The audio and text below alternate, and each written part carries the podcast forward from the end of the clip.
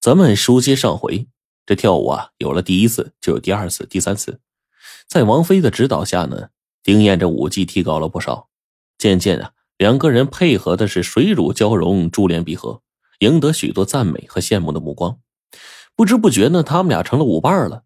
小谢也没有反对，就是提醒他说：“别跟王菲啊处得太热。”这一天跳完舞，王菲呢就请他吃饭，看他诚心诚意的样子，丁燕也不好意思拒绝。啊，心里想说下回请回他就是了。那这样呢，吃了几次饭，他们俩这个交往啊就更深了，自然的就流露出了感情。他们的情感的飞跃呢，是一次呀去市里的高档舞厅，乐队演奏的时候呢，许多人呢都上台一展歌喉助兴。见那些男女呢唱的都不太好，丁燕就怂恿王菲说：“哎，你上去唱一首，我听得出来你嗓子蛮好的。”起先呢，他不肯，后来经不起丁燕一再催促，就上去了。他这一首西部歌王王洛宾的创作的这个《牧羊姑娘》，委婉深沉，缠绵悱恻，音色如一汪清水，柔和优美，令人如痴如醉。连演奏的都对他竖起大拇指，说专业。哎呀，绝对专业。丁燕也情不自禁的为他鼓掌。再来一个，再来一个。在大家的盛情邀请下，王菲又唱了一首《花儿为什么这样红》，唱的是沉郁苍凉，同样博得阵阵掌声。丁燕就抑制不住的兴奋的夸赞道：“说，想不到你的歌唱的这么好啊！”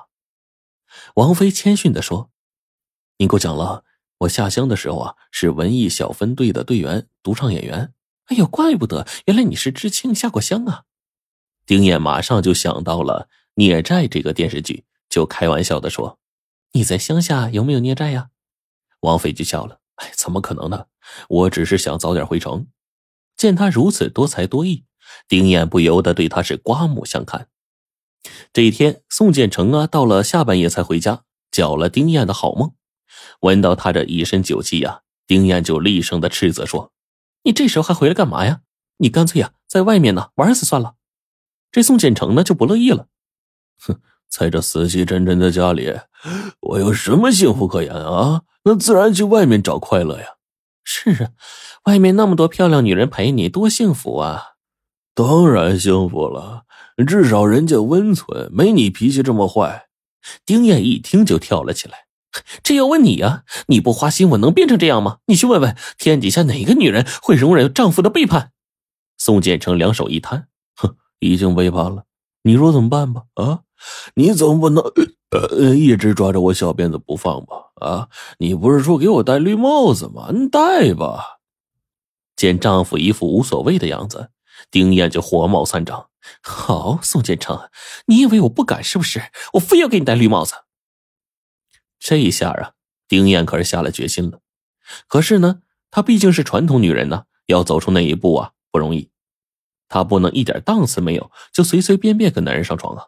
最起码得看得上眼，他很自然想到了王菲，英俊潇洒，很有艺术家的气质，清清爽爽，不沾烟酒。他认为把身子给了这样的男的不亏。在一次跳慢四步，舞厅的灯光暗下来，他小鸟依人的把头靠在他宽厚的肩膀上。早就对丁燕爱慕已久又不敢轻举妄动的王菲呢，这时候啊也控制不住了，搂紧了他。丁燕把头抬起来，他呀。心领神会的低下了头，吻了他一下。舞会结束的时候，丁燕就对他说：“晚上到我家去吧，我烧几个菜给你尝尝。”王菲就答应了。去了他家，他认真的做了几个菜，又为他开了一瓶法国的进口红酒。王菲是不胜酒力，几口酒下肚，脸就红了。丁燕呢，就给他夹菜。王菲是边品尝边说：“呀，他菜做的真好。”吃完饭之后呢？丁燕带着他看自己的房间，突然呢，抱住他倒在了床上。哎，不行不行，你男人回来怎么办？他想推开丁燕，可是丁燕呢，死死抱着他不放。没事，他出差到外地了。再说了，是他先背叛我的。王菲就不再反抗了，热烈的就回应着他。事后，丁燕长长的出了口气，哎，这口气我总算出了。她有一种报复后的快感。接着，把丈夫如何背叛自己在外面的风流事啊讲给了王菲。王菲听到之后不以为然，这事怎么说呢？男人嘛，再说你丈夫官要当的这么大，许多女人呐都巴结勾引他。丁燕一听大吃一惊，横眉竖眼的说：“你怎么帮他说话呀？我告诉你，你是我这辈子第二个男人，也是我最后一个。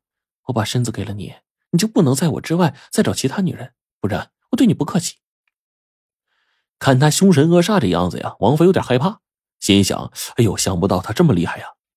你怎么不说话了？是不是后悔了？丁燕咄咄逼人：“我我怎么会后悔呢？”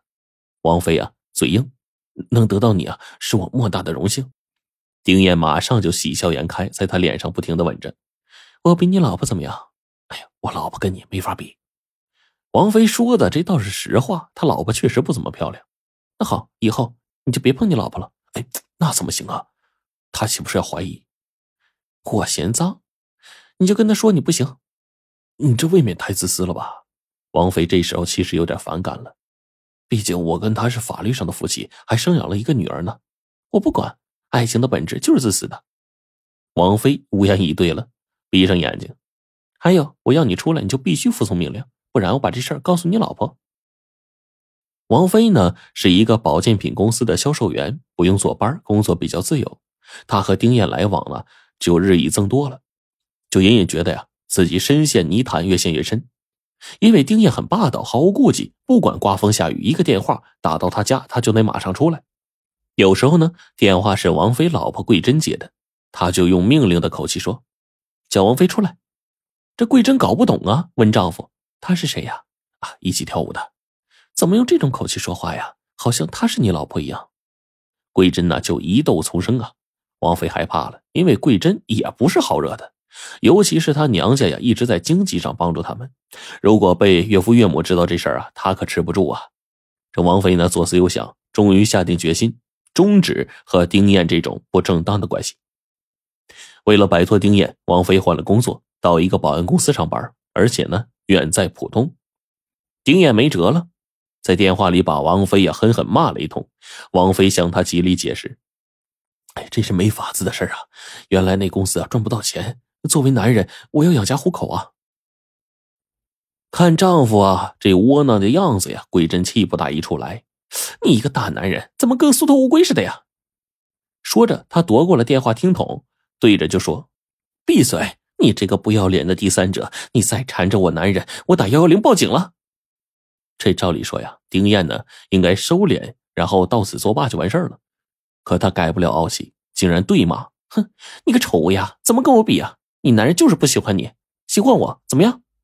桂珍也不是省油的灯啊，反唇相讥：“天底下怎么会有你这种厚脸皮的女人？你跟旧社会的妓女有啥两样？你这只妓妓！”说完，重重挂断了电话。这丁燕呢，可从来没被人这么骂过呀，气得脑袋发昏，马上打王菲的手机，王菲却没接，他就恼恨不已啊，像是一头困兽在屋里来回走动，嘴里还嘟囔着。肯定是他老婆出的主意，肯定是，恨得牙痒痒，就发誓报复他老婆。几天后一个中午呢，丁燕啊就来到了王菲的家门口，抬手敲门：“谁呀？”桂珍就问：“我邮递员。”丁燕就谎称自己是邮递员。鬼真这警惕性啊很高，就把门拉开了一个缝，一见是一个不认识的女的，就使劲关门。可是丁燕呢，已经是把一瓶药水就泼进来了。幸亏鬼真躲得快，哎，脸上没被药水给溅着，就手上啊烧了一大片。丁燕后来呀，因为故意伤人，锒铛入狱了。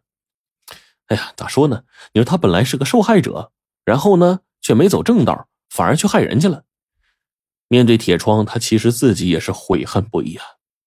宋建成去探望他的时候，也是后悔的声泪俱下，就说：“是我害了你啊。”哎呦，你看这故事吧，好好的日子不过，扯那没有用的。下一个，嘿。